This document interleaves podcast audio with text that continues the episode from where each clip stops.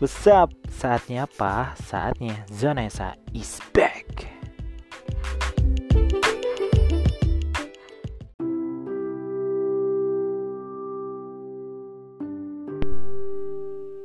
Hai, buat kamu yang sedang merasa dirinya tidak baik-baik saja.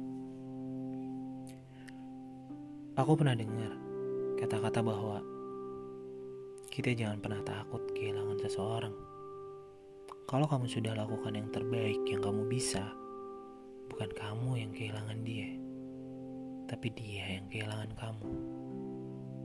Tetaplah menjadi baik, meski diperlakukan secara tidak baik. Zona Esa.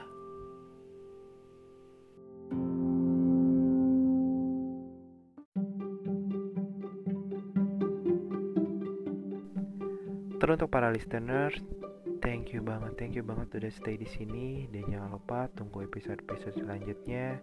And teruntuk Spotify, thank you. Ini menjadi wadah yang terbaik buat kita semua. And jangan lupa, see you next time. Zona Esa is back.